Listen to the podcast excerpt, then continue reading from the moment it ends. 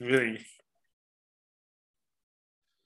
Дами и господа, добре дошли в Лигата на джентълмените. Продължаваме традицията да правим епизоди наречени футболни стратегии. Идеята е да поговорим за футбола доста по-специализирано. Милен Танев ми е гост отново за втори път в рубриката. Днешната тема, бързам да обявя с огромно удоволствие, бих казал. Развитието, как, между другото, още не съм много сигурен каква ще бъде темата. Дали ще бъде Манчестър Сити и Ливърпул, дали ще бъде Клоп и Гвардиола или нещо смесено между всичко това. Милена, здравей, добре дошъл в а, рубриката Как си на първо място? На първо място добре съм много, малко, интензи... малко доста натоварен ден, но се радвам, че успях да намеря време да запишем. Предаване. Аз също наистина. Да започнем от там. Манчестър Сити и Ливърпул безспорно в момента са двата най-силни клуба в а, Англия и в Европа. Независимо по какъв начин хората се опитват да спорят с тази теза, това са два клуба, които дават тласък на футбола в различна посока. А, може би преди да започнем да говорим за нещо много конкретно в рамките на този сезон и така нататък, да се опитаме да проследим развитието на двата клуба като клубове, а, докато се стигне до ерата Клоп и ерата Гвардиола в тях, защото това също може би е много важно. Как се стигна до тук, че тези двама треньори и тези два клуба да са толкова мощни и толкова силни? Аз имам, заради нещата, които съм правил в миналото, имам доста информация от Сити, лични информации. Те, развитието им е много добро последните 15 години. Възхода им е много голям, докато са в момента те са тип структура Барселона, Реал Мадрид. Така е структурата в момента на Сити като футболен клуб. За да могат хората да си го разберат, да го обясня най-елементарно. Първо дойдоха хората от Китай, мисля, че купиха първо Сити. Те бяха в Чемпионшип, задържаха се един, два, три сезона в в Премиер Лиг и чак тогава дойдеха сделката с, арабския, с арабите в момента. Нали? И през цялото време Сити имаха прогрес и то прогрес от футболна гледна точка, преди всичко друго нали, и на игрището, имаха отзад хората отстрани. И съвсем елементарно, ако, ако имаш компания и ти я купиш, ти с времето искаш да си развиваш компанията и да взимаш най-добрия персонал, който можеш ти да взимаш, за да ти развива компанията. В съвременния свят този персонал качествен струва пари. Ако иска така да го разбереш, защото нали всеки казва, ама те си ти дават пари за това, ама те дават пари за они, ама когато се сравняваш с най-големите клубове, които Ливърпул е между тях, и Ливърпул бяха много пред Сити 2002 година. 2002 Сити са в чемпионшип. Това са 20, 20, 20 години. Точно. 20 години точно. Така че, малей, извинявай. Така че, така че 2002 Ливърпул са отбор, който пак се бори за четвъртката. Има си собствени проблеми, но 2002, Ливърпул 2002 или 2002-2003 има сезона с 4 трофея. Мисля. Не, 2001 е това сезон, е, е сезона, но така ли е, че тезата ти е абсолютно, абсолютно в крак с логичното развитие. Сега, при Ливърпул обаче, много хора говорят за настоящите собственици, които са американци, но те имат минало и преди Клоп. Твоите впечатления от развитието на Ливърпул в периода последните, може би, 10-15 години и съответно идването на Клоп? Еми, те стигнаха до положение, че бяха обявени за банкрут.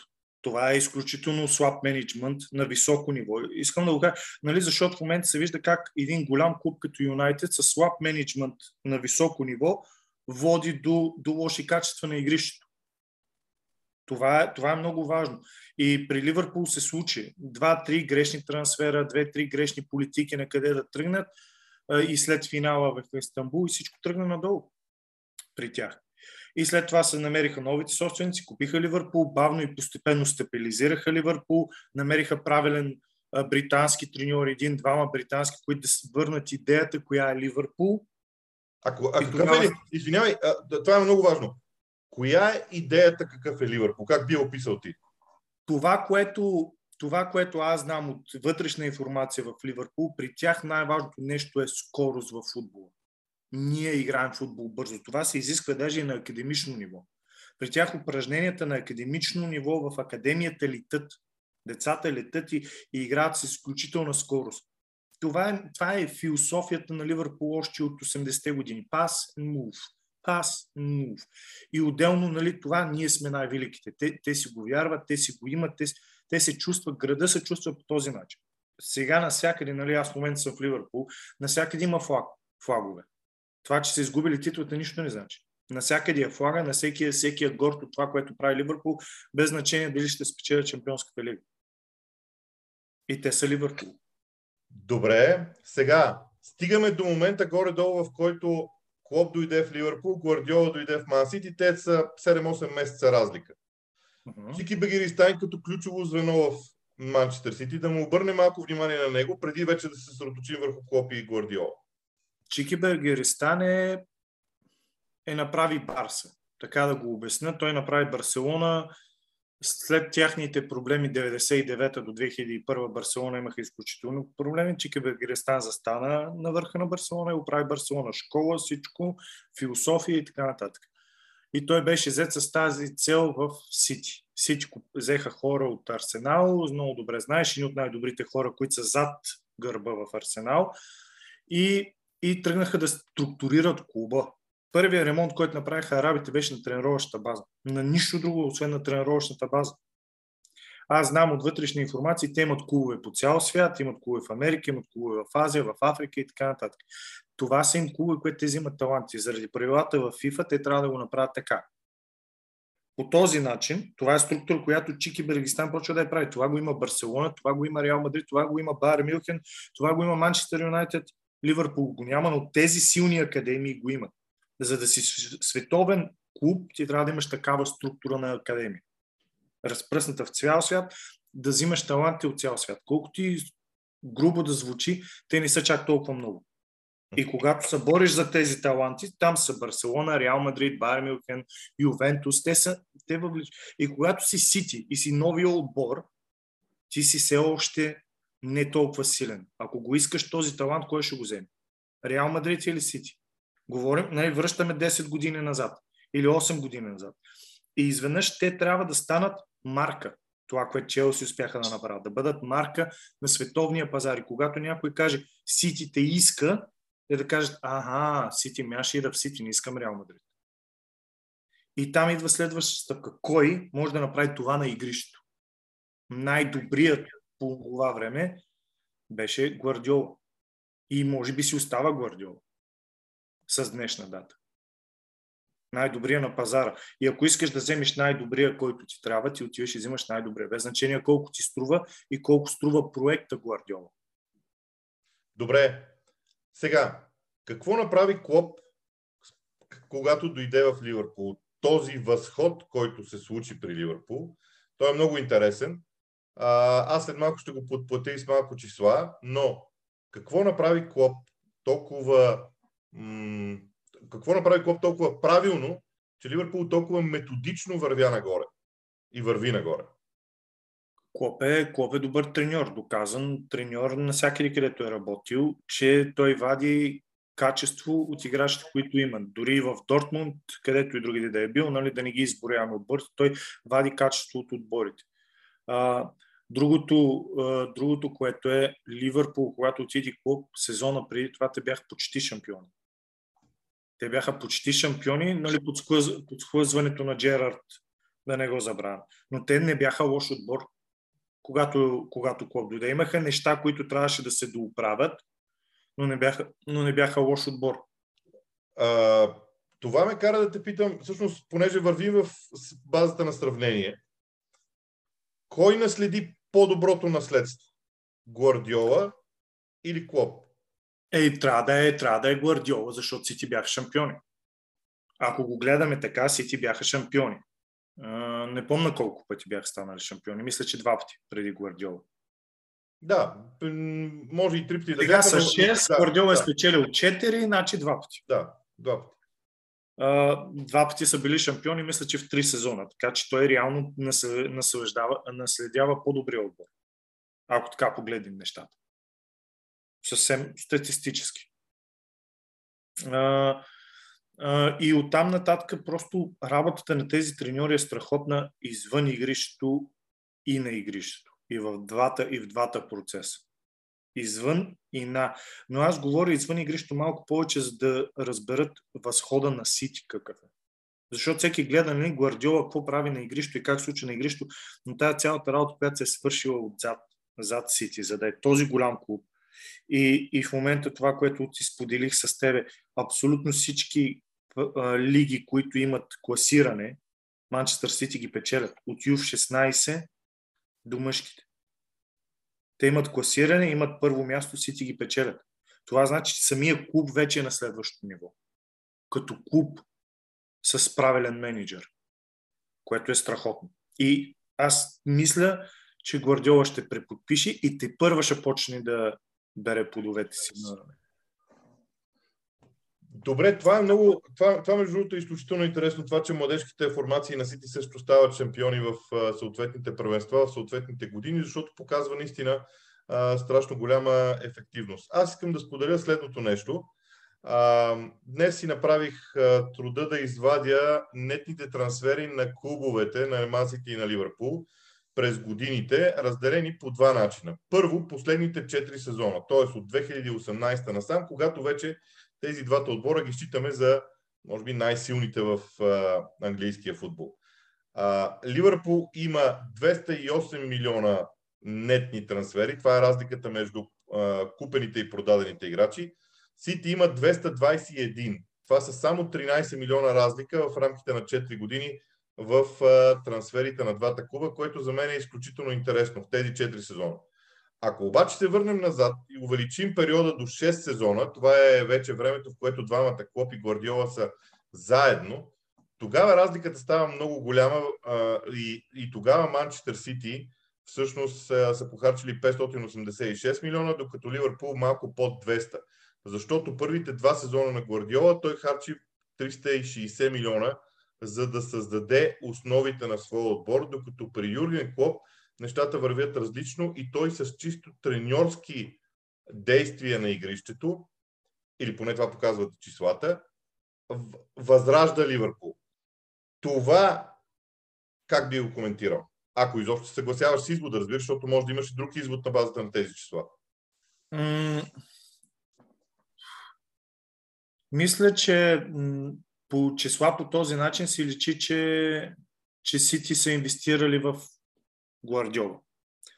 А, доколкото си спомням, сега те много години минаха, смисъл да не се нали, бъркаме, защото и по край COVID, аз говоря миналата година, те са минали 3 години. Да. Тотално, на, тотално на обърка. А, Клоп изчисти Ливърпул от това, което наследи. Той наследи добър отбор, но не неговия отбор и той постепенно го изчисти. Нападатели, халфе, той посмени много голяма част от отбора начина по който пазаруваха беше изключително разумен. Те пазаруваха това, което им трябва, без значение цената, която е. Някой път взимаха за малко, някой път взимаха за повече. Но, но а, първите две години на, Лива, на Клоп, той един път мисля, че беше 8. Първата година, когато, но тя е, мисля, че е не пълен сезона му, т.е. защото той идва октомври месец, а, първата му година завършва, завършва 8, ако не се лъжа. А, всъщност, почти съм сигурен, вече втората, втората, година, втората година или първата, когато е от началото до края, а, завършва четвърти в Висшата лига. И това, това показва, че той е имал доверие на играчите си, работил е с тях и постепенно е разбрал, че трябва да попремени нещата. И нещата се случили бавно и постепенно. Върнах си първата му пресконференция да видя, но той и там говори, и там говори, че Ливърпул е добър отбор, с качество, но ще му трябва хикс време, за да се върне при най-големите. И ако го остават да работи, той може да го постигне. Реално, наистина, това може би е била договорката между двата клуба. Доколкото Сити по това време взимат най-добрия, за да печелят. И това е факта. Те взимат за да печелят. И ако отиваш като най-добрия в света, най-вероятно искаш, имаш изискванията на най-добрия в света. И това е било платено. А, броя спечелени трофеи от тогава насам за Сити и Ливърпул отразява ли всъщност това, което ти казваш току-що? Ми, аз а, сравних Клоп и Гвардиола през цялата им кариера. За да кажем, това е Клоп, това е Гвардиола. Може да се каже кой кой отбор е водил, кой как е водил, какво се случва, но превъзходството на Гвардиола на база трофей е убийствено спрямо Клоп. 31 срещу 10. Големи трофеи във всяко едно първенство. Това, което мен ме впечатли изключително много при Гвардиола, аз не го знаех, че той е водил 13 сезона мъжки футбол. От 13 сезона той е бил шампион 10 пъти. Това показва изключителна работа. Това показва изключително постоянство на най-доброто ниво. Това са изключително много мачове в първенства в дългосрочен план и ти продължаваш да ставаш шампион. Без значение кое е първенство. Добре, да те провокирам. А, знам какво си мислят хората, докато ни гледат. Най-простото нещо. Е, да, да, Гвардиола винаги отива в големи отбори и харчи много пари. Как ти звучи този аргумент? В Бар Мюхен нито е харчил много пари, но Бар Мюхен почти да кажем, той наследи изключително отбор в Бар Мюхен. В Барселона също не е харчил пари. В Барселона направи юв проект. Вчера по късмет гледах едно предаване по телевизията. Пике беше на гости, час и половина интервю и той говореше за първите стъпки от Юнайтед в Барселона, когато отиват, тамън влиза Гвардиола. Гвардиола се махат футболисти като Роналдиньо, като Ето, като Деко, като основата и почват да влизат хора от академията. Педри, Педро, и ние Шави, те не са наложени тогава. Той ги налага. И с цялата философия на, на Барселона. И печели Требъл първия сезон с реално казаха, че изключително голям процент от отбора е бил от Академията на Барселона. Той има два трофея с втори отбор на Барселона преди да стане първия. Той там показва качества. Влиза в два пъти подред и знаеш, че той е испанската Барселона, втората играе във втората дивизия на, на Испания. Той два пъти подред влиза в първа дивизия на Испания, но за да нямаш право да имаш две Барселони, затова едната остава винаги отдолу. Това показва качество на треньор. Не говорим пари или не пари. Добре. Описахме, описахме процесите по някакъв начин, защото те, разбира се, биха могли да бъдат раздробени много по-детайлно е, и така нататък. Стигаме до надиграването в момента този сезон и битката между тези два отбора този сезон. Да започнем от там. Сити е шампион. Кое най-много те впечатлява в тяхната игра на терена? Защото чисто тактически те имат огромно разнообразие и може би хубаво да отличим някои основни неща, които им дават предимство. Начина по който влизат в наказателното поле. При Сити е най-хубаво да говорим нали, за, за владението на топката, защото те владеят топката в много голям процент от, от футбола. А, мен лично много ме впечатлява начина по който те се защитават. Аз много харесвам Сити по какъв начин се защитават, много харесвам Ливърпул по какъв начин се защитават. Те печелят топката още преди да мини център. И това спира всякакъв процент атака на противника. И когато играеш срещу Сити, те могат да задържат топката и ти я вземеш след 4 секунди, пак се е изгубил. И това те отчага, може би, в някой момент в матча. И както много пъти сме говорили за статистика, че Сити, когато поведат, нямат изгубен матч, най-вероятно се дължи, дължи на това, на контрола на матча. Това изключително много ми харесва как Сити и Ливърпул контролират матча. Те го контролират по различен начин, но вече могат да контролират матча изключително добре. Изключително добре. Добре, дай да го опишем, защото аз мисля, че в този епизод много пъти ще сблъскаме с един интересен факт. Една цел, която и двата отбора си поставят, ти спомена контрол върху играта, може да добавим влизане в наказателното поле, създаване на положение и така нататък и така нататък. Това са цели в играта.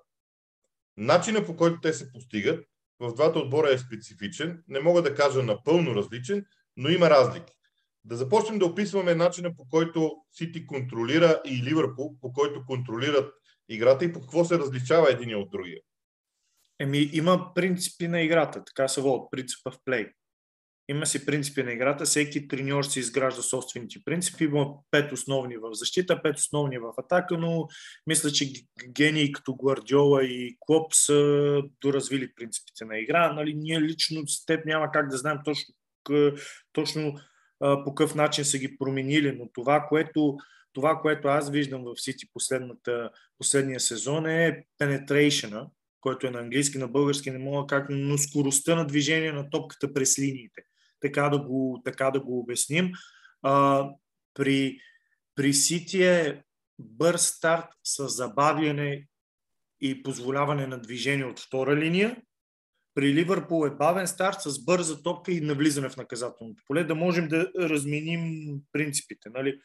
А, не знам хората дали успяха да ме разберат, но... Нищо, повтори го, повтори го малко по-детайлно, защото си заслужава... Топката е в централния защитник. Централният защитник се опитва с първия си пас да мине една или две линии на защитата, да е бърз пас през линиите на защитата. Топката стига до, до нападател или до крила на Сити.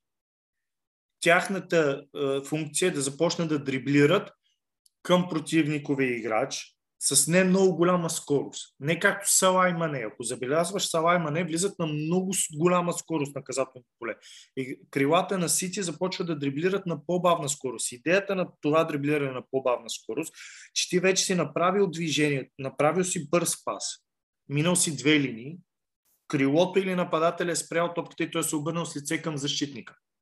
В този момент халфовете на противниковия отбор – плюс някои от защитниците, зависи къде те стичат към собствената врата. Те гледат собствената врата, за да се преберат и да застанат компактно. В този момент играчите на Сити също влизат в наказателното поле. Те също тичат към вратата. И двата отбора гледат към вратата. И защитаващия се, и нападащия се. Когато имаш изключителни футболисти, като Дебройне, Рахим Стълик и така нататък, движейки се в една посока, те виждат празните пространства. Принципа Гюндоган, последния, последния. И колко пъти Гвардиола каза, той ни е най-добрия кога да влезне в наказателното поле. Той е най-добрия в нашия отбор и за това го пуснах. Той го каза много пъти на интервюто. И това е на основния принцип. Те принасят топката бързо и след това навлиза в наказателното поле с support runs. Отзад гърба, отпред в, централно в наказателното поле, на задна града, нали, на много различни места навлизат. И това дава опция вече и на играча с топка, дали ще дриблира, дали ще подава, дали ще центрира. Но това всичко се случва, защото първия пас е бърз и минава една или две линии. И Ливърпул сега? Ако обърнем поглед към Ливърпул? Ако обърнем погледа към Ливърпул, за това говорим. Ливърпул разиграва бавно, докато се случи ситуация едно на едно някъде, по игрищо без топка, при Сала или при, или при Мане. Там топката се дава бърза и се тръгва бързо. И се тръгва изключително бързо. Нахлува се. Плюс играча с топка да нахлува. И затова, но, но има логика при начина по който се прави, защото на Ливърпул тройката отпред са много добри завършващи играчи. Те могат да вкарат с малко удари. На тях не им трябва много удари. Оставиш ли Сала на стрелкова позиция, той ще вкара. Това случва и с Жота, това случва и с Мане, това случва и с...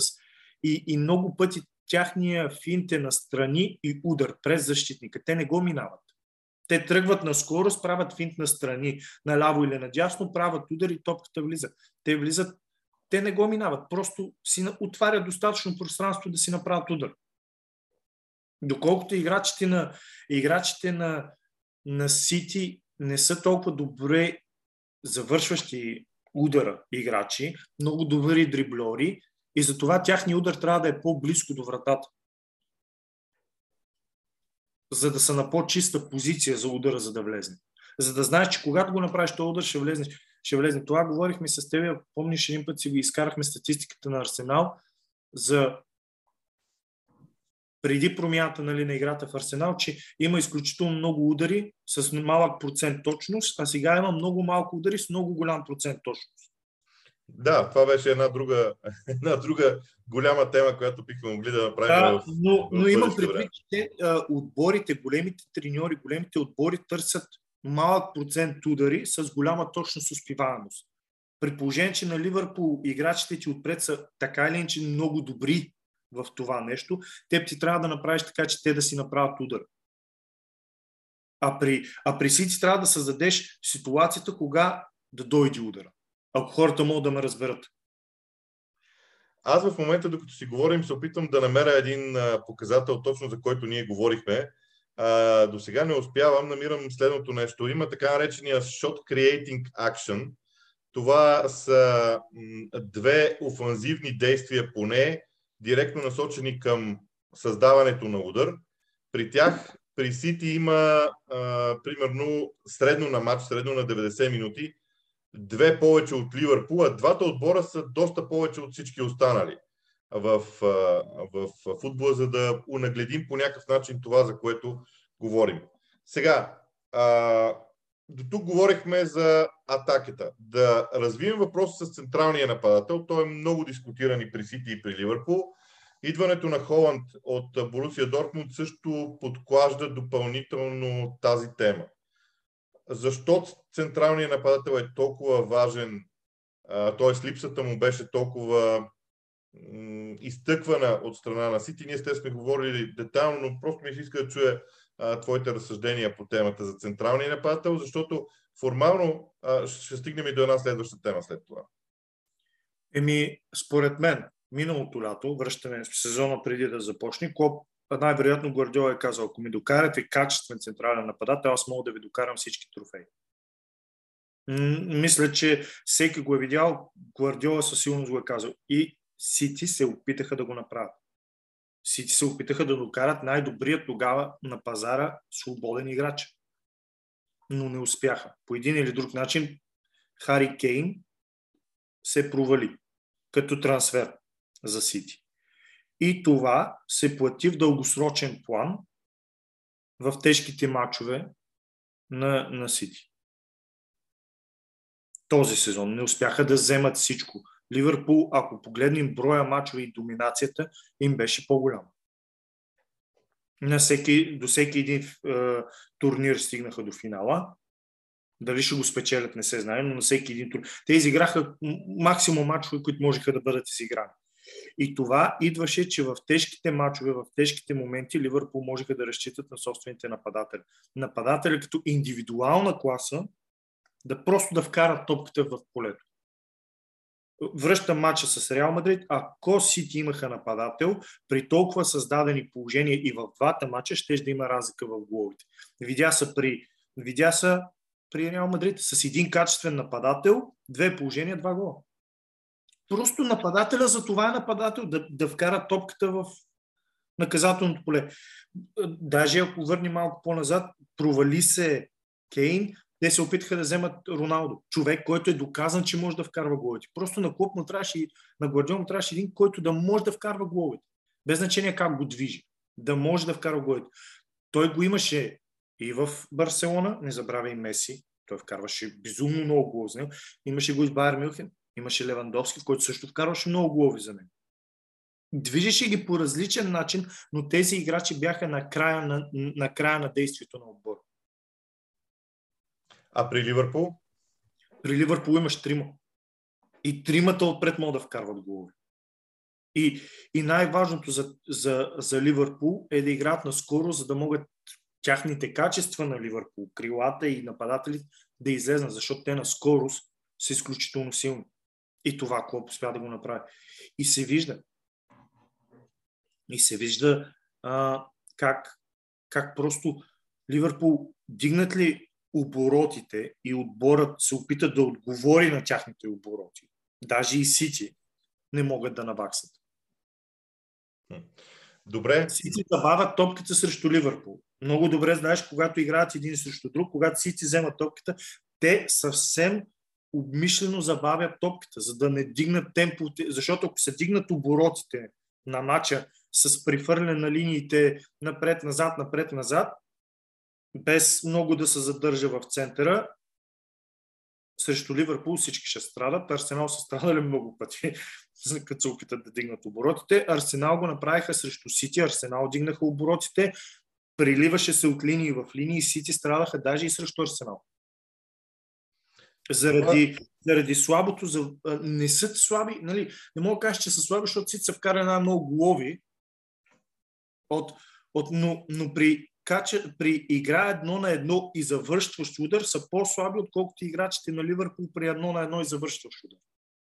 Така да, защото, в футбола, в футбола крайната статистика, това е поредното доказателство, че крайната статистика, която много хора гледат, всъщност не казва цялата истина. Трябва да имаш поне 4 или 5 допълнителни показателя, които да подкрепят съответната идея. Това е една друга тема за статистиката. За да, за да вкараш гол, ти трябват 5 елемента, които трябва да ги изпълниш преди да вкараш гол. Трябва да вземеш топката в някое пространство на игрището, да я вземеш, оттам да си създадеш пространство другади на игрището, говорим принципи, по какъв начин ще ги създадеш, избора е твой, дали ще е с дрибъл, дали ще е с пас, дали ще е с нещо. След като я закараш в това пространство, което имаш, автоматично трябва да отвориш друго пространство, което да затърсиш завършващи удар. И това са елементи, които трябва да ги свършиш с топка. Отделно имаш елементи, които трябва да случат без топка, за да може този целият процес да завърши. И вече всеки си избира по начина, който да го направи. И ти го избираш на базата на играчите, които имаш. Ти не можеш да го избереш. Аз мога да искам да играя като Ливърпул, ама отпред, като имам двама нападатели, деца 1,90 и, и тяхната, лилейн, тяхната скорост на спринт е, е, е като костинурка, няма как да играя по този начин. Нали? Трябва да намеря други елементи в футбола да ги сложа. Да, всъщност това е най-интересното, е, едно от най-интересните неща при Клоп и Гвардиола. При тях търсенето на крайния ефект минава през различни фази. Кое при, при кой творчеството е... Той при двамата очевидно, че творчеството в намирането на тези идеи за развитието на играта е огромно. Но да опишем поетапно и двата отбора, начина по който, ако трябва, примерно, да опишем принципите им на игра, как би ги описал за двата тима? Да започнем от Ливърпул, примерно. Ливърпул със силност ползват пенетрейшна повече. Това да увеличат темпото на играта с подавания. Извинявай, а, само да кажа, аз не съм намерил още добър превод на думата penetration. Еми, то няма, аз също се опитах много пъти, защото това е основата на футбола в момента. А, в смисъл при тях двамата. И тя е, той е принцип в плей на англичаните е много така често срещан това penetration. Испанците ползват друго, position. А, англичаните ползват повече penetration. А, но аз това е до... скоростта на движение, ако го сметнем така, е да, да ти е правилна скоростта на движение на топката и скоростта на движение между на, на играчите. И двете да, се, да, са, да са в еднаква скорост. Или двете да са бързи, или двете да са бавни, или двете да са средна скорост. Не така да ма, не футболистът да избързва с движението си, пак топката да е, да е бавна. Да. Това е, това е много така общо казано. Абсолютно общо казано, ние все още нямаме такъв елемент. Друг е въпроса, за момент само се отклонявам, ако нямаме такъв термин в българския език и българския футбол, за какво говорим. Това е една друга тема. Но а, извода, който аз си стигнах е, че penetration на български би могло да се каже а, начина по който се развива атаката, използвайки, се, използвайки бързината на топката и уменията на футболистите да я пренасят през игрището. Това и е бързината на играчите. Бързината да. на играчите. Трябва да съвпада с бързината на, на на движение на топката. На движението на топката давам един а, пример, когато дефанзивният халф на Ливърпул държи топката или тя го държи топката, един от двамата, винаги паса е леко по диагонал с много скорост. А кажем, че отбора е на, по, отбора е на по-нисък блок срещу тях, не да има пространство, за да е директно към наказателното поле. Отбора е на по-нисък блок, те, те тръгват постепенно. Действа един малко по-бърз пас, леко по диагонал. Вече кой ще е поеме, не се знае дали ще е бега, дали ще е това. Но преди да се случи паса, винаги има ни полуспринтове на висока скорост, които идват по крилата. Не знам дали си го забелязвам. Да, той, и когато, и когато паса стане, и когато паса стане, вече има движение, което е на същата скорост с паса. Което идва или от фулбека, или от крилата. Някой път фулбека на Ливърпул взима топката и, и, и движението е къмшично на, на крилата навътре.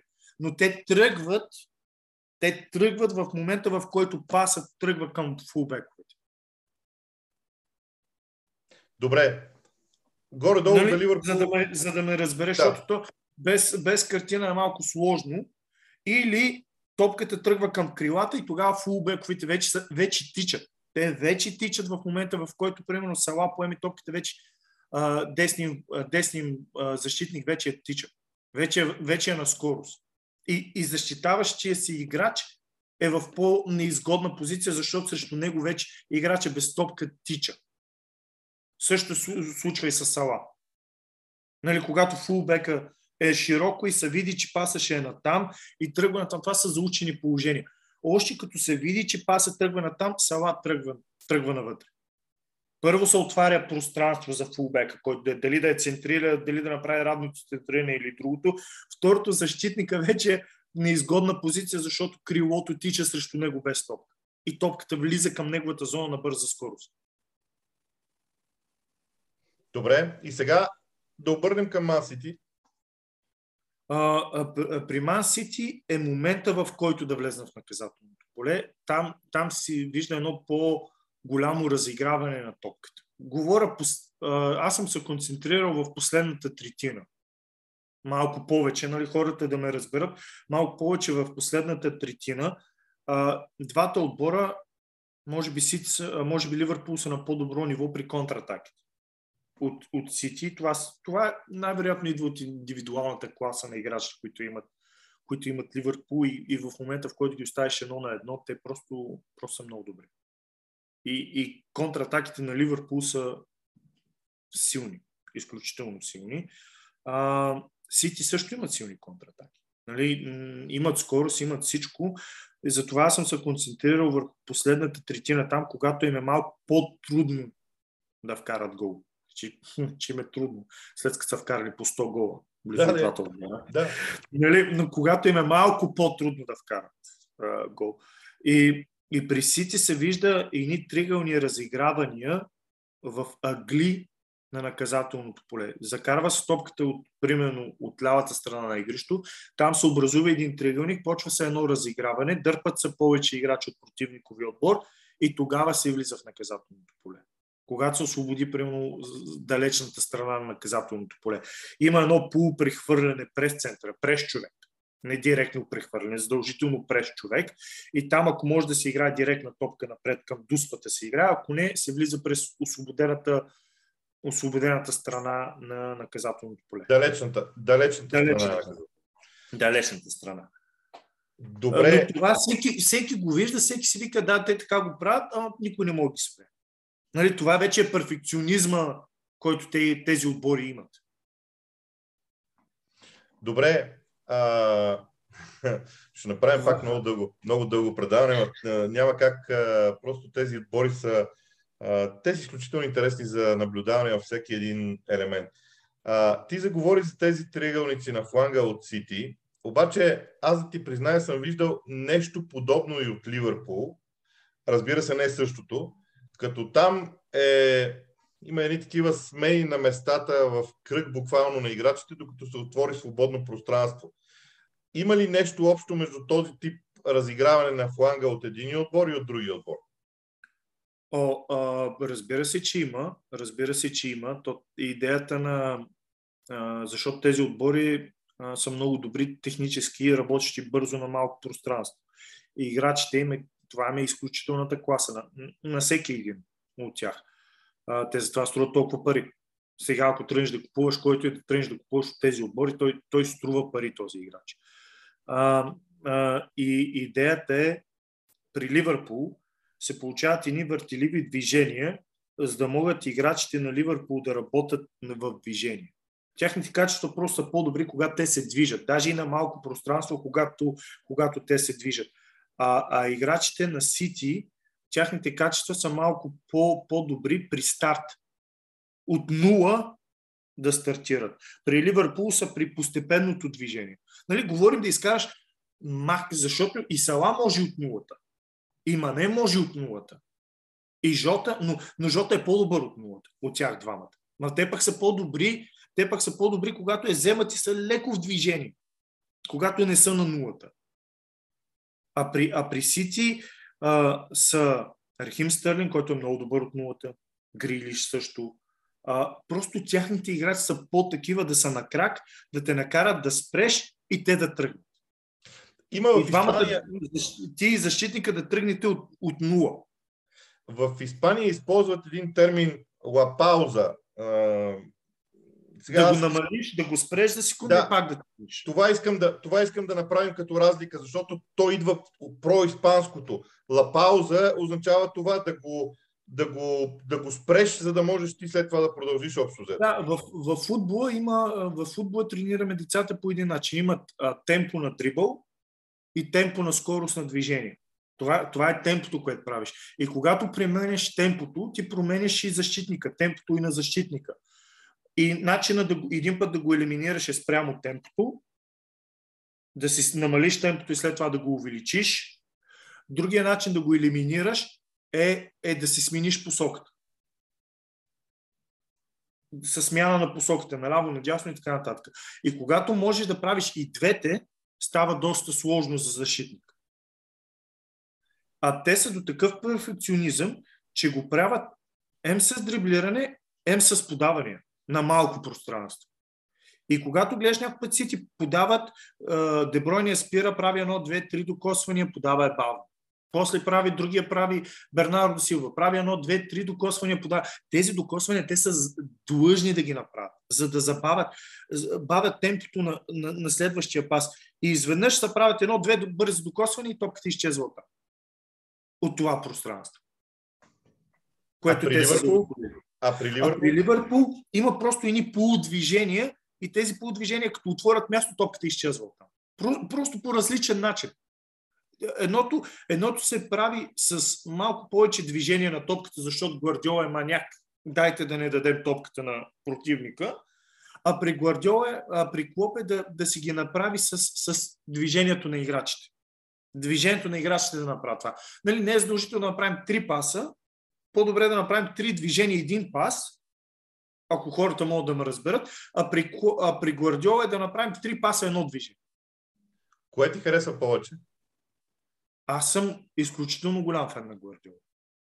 Аз много и книги съм чел него. Аз съм и фен и на Анчелоти, ти знаеш. Да. Но, но не можеш не можеш да кажеш на черното бяло. Клоп е там. Той е на това ниво. И това, че на мен ми харесва, не значи, че, не значи, че Клоп не е добър. Че е по-слаб дори. Той е на едно ниво с него формално, да. Еми, не ме знам. Погледна ли трофеите, аз това гледах, погледна ли трофеите и това, което е толкова години да си на това ниво, според мен Клоп е, а, Гвардиола е малко по-добър. Поне аз така, аз така си го мисля, говоря за постоянството на работа. Но този сезон е изключително постоянен на Ливърпул. И ще успеят ли да направят същия сезон до година? Толкова постоянен. Защото този сезон на Ливърпул е по-силен от на Гвардиола. От Сити. Ако говорим бройка мачове, спечелени мачове, трофеи. Защото те ще спечелят, може би, три големи трофея. Вече кой е по... Кой, може да намериш хора, които ще кажат, най Шампионската лига се печели по-трудно, не първенството по-трудно. Не, не ме интересува. Това са големи трофеи, които са като се едно отива един тенесист на, на големи турнири за спечелване. Кой турнир е по-силен? Този в Америка или, или Уимбълдън? Не се знае. Всички са големи турнири. Добре. А, Тази гледна точка Ливърпул за мен тази година имат по-силен сезон. да, и Юрген Клоп беше избран за менеджер на годината от Асоциацията на менеджерите, което също не е маловажно. Сега, последното изкушение, на което обаче ще те накарам да се отдадеш, е да сравниш вратарите на двата отбора. Това е а, нещо, което, нещо, нещо, което е и по-специално за теб. А, значи, искам да кажа това преди, защото даже м- този въпрос е готин, само че аз мога да го разтегля в незабравимо време. А, така, а, ако завърта вратарите, ако взема вратаря на Ливърпул и го сложа в Сити, и взема вратаря на Сити и го сложа в Ливърпул, те ще бъдат по-слаби вратари.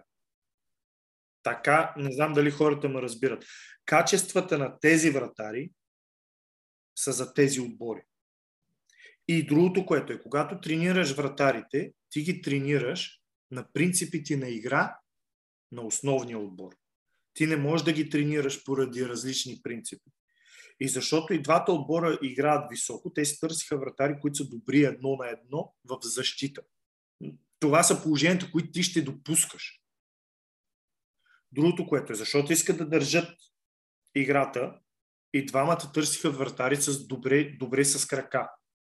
Клоп, а, Клоп позволява центрирания. Той, ако, ако Ливърпул се защитава, ако малко е по-прибран, а, той остава тъча свободен заради височината на централните защитници и позволява топката да бъде центрирана. Не е притиска толкова много и неговия вратар е по-добър във въздух.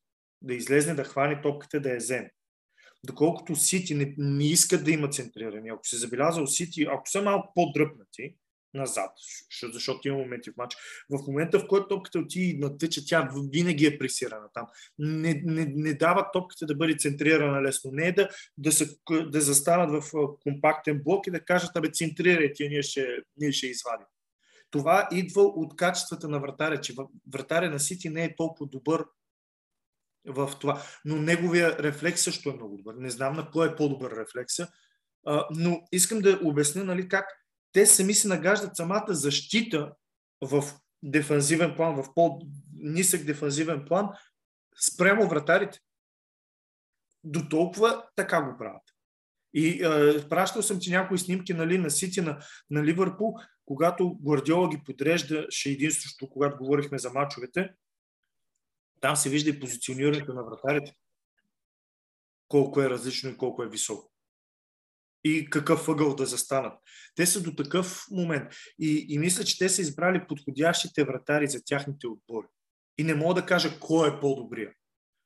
А, мисля, че двамата са бразилци. Кой е титуляр в бразилски национален отбор? Не знам. Ако искаш така да го гледам.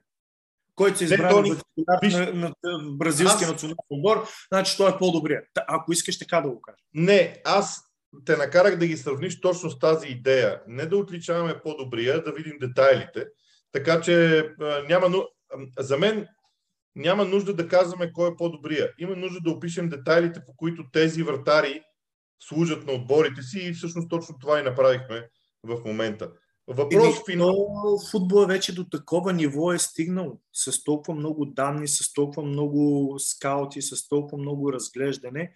Ти правиш трансфер затова нали, и отбора, който ние харесваме последните години, правят добри трансфери, защото те правят трансфера, който имат нужда от него, а не който е на пазара. И това се случва в много голяма степен и в Сити, и в Ливърпул. Може би в най-голямата степен. В Сити и в Ливърпул. Може би за това са били първите големи харчения на играчите, на отборите на Сити. Защото Гвардиола е казал, аз искам този тип играчи. И този тип играч ще струва толкова пари. Защото той първо, първо купи много защитници. И то край. После смени двама вратари. Да. После смени двама вратари, докато си намери вратари. Които и двамата вратари струваха много пари.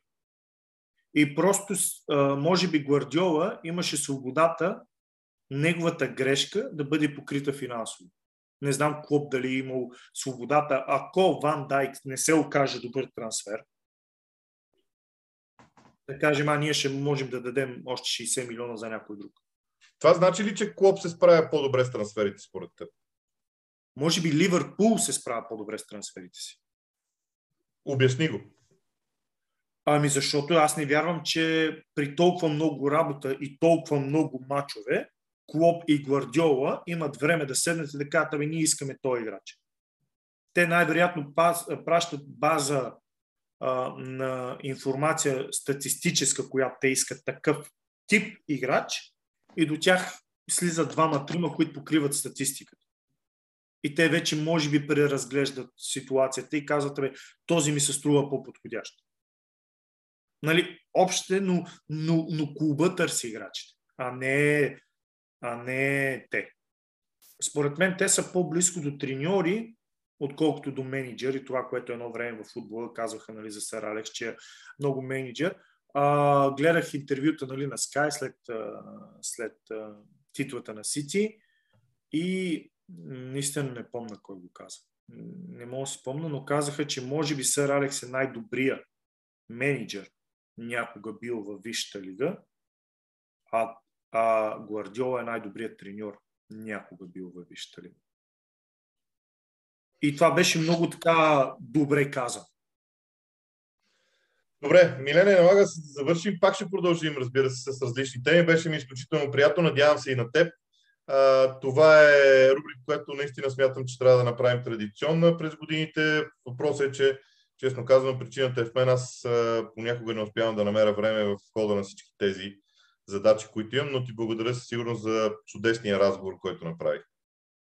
И аз благодаря за поканата. Отново ми беше много голямо удоволствие да говорим и се надявам, че я доразвим. Ще я доразвим, но мисля, че едно от 50 епизода мога да направим. Да, 30 с сериали. Само...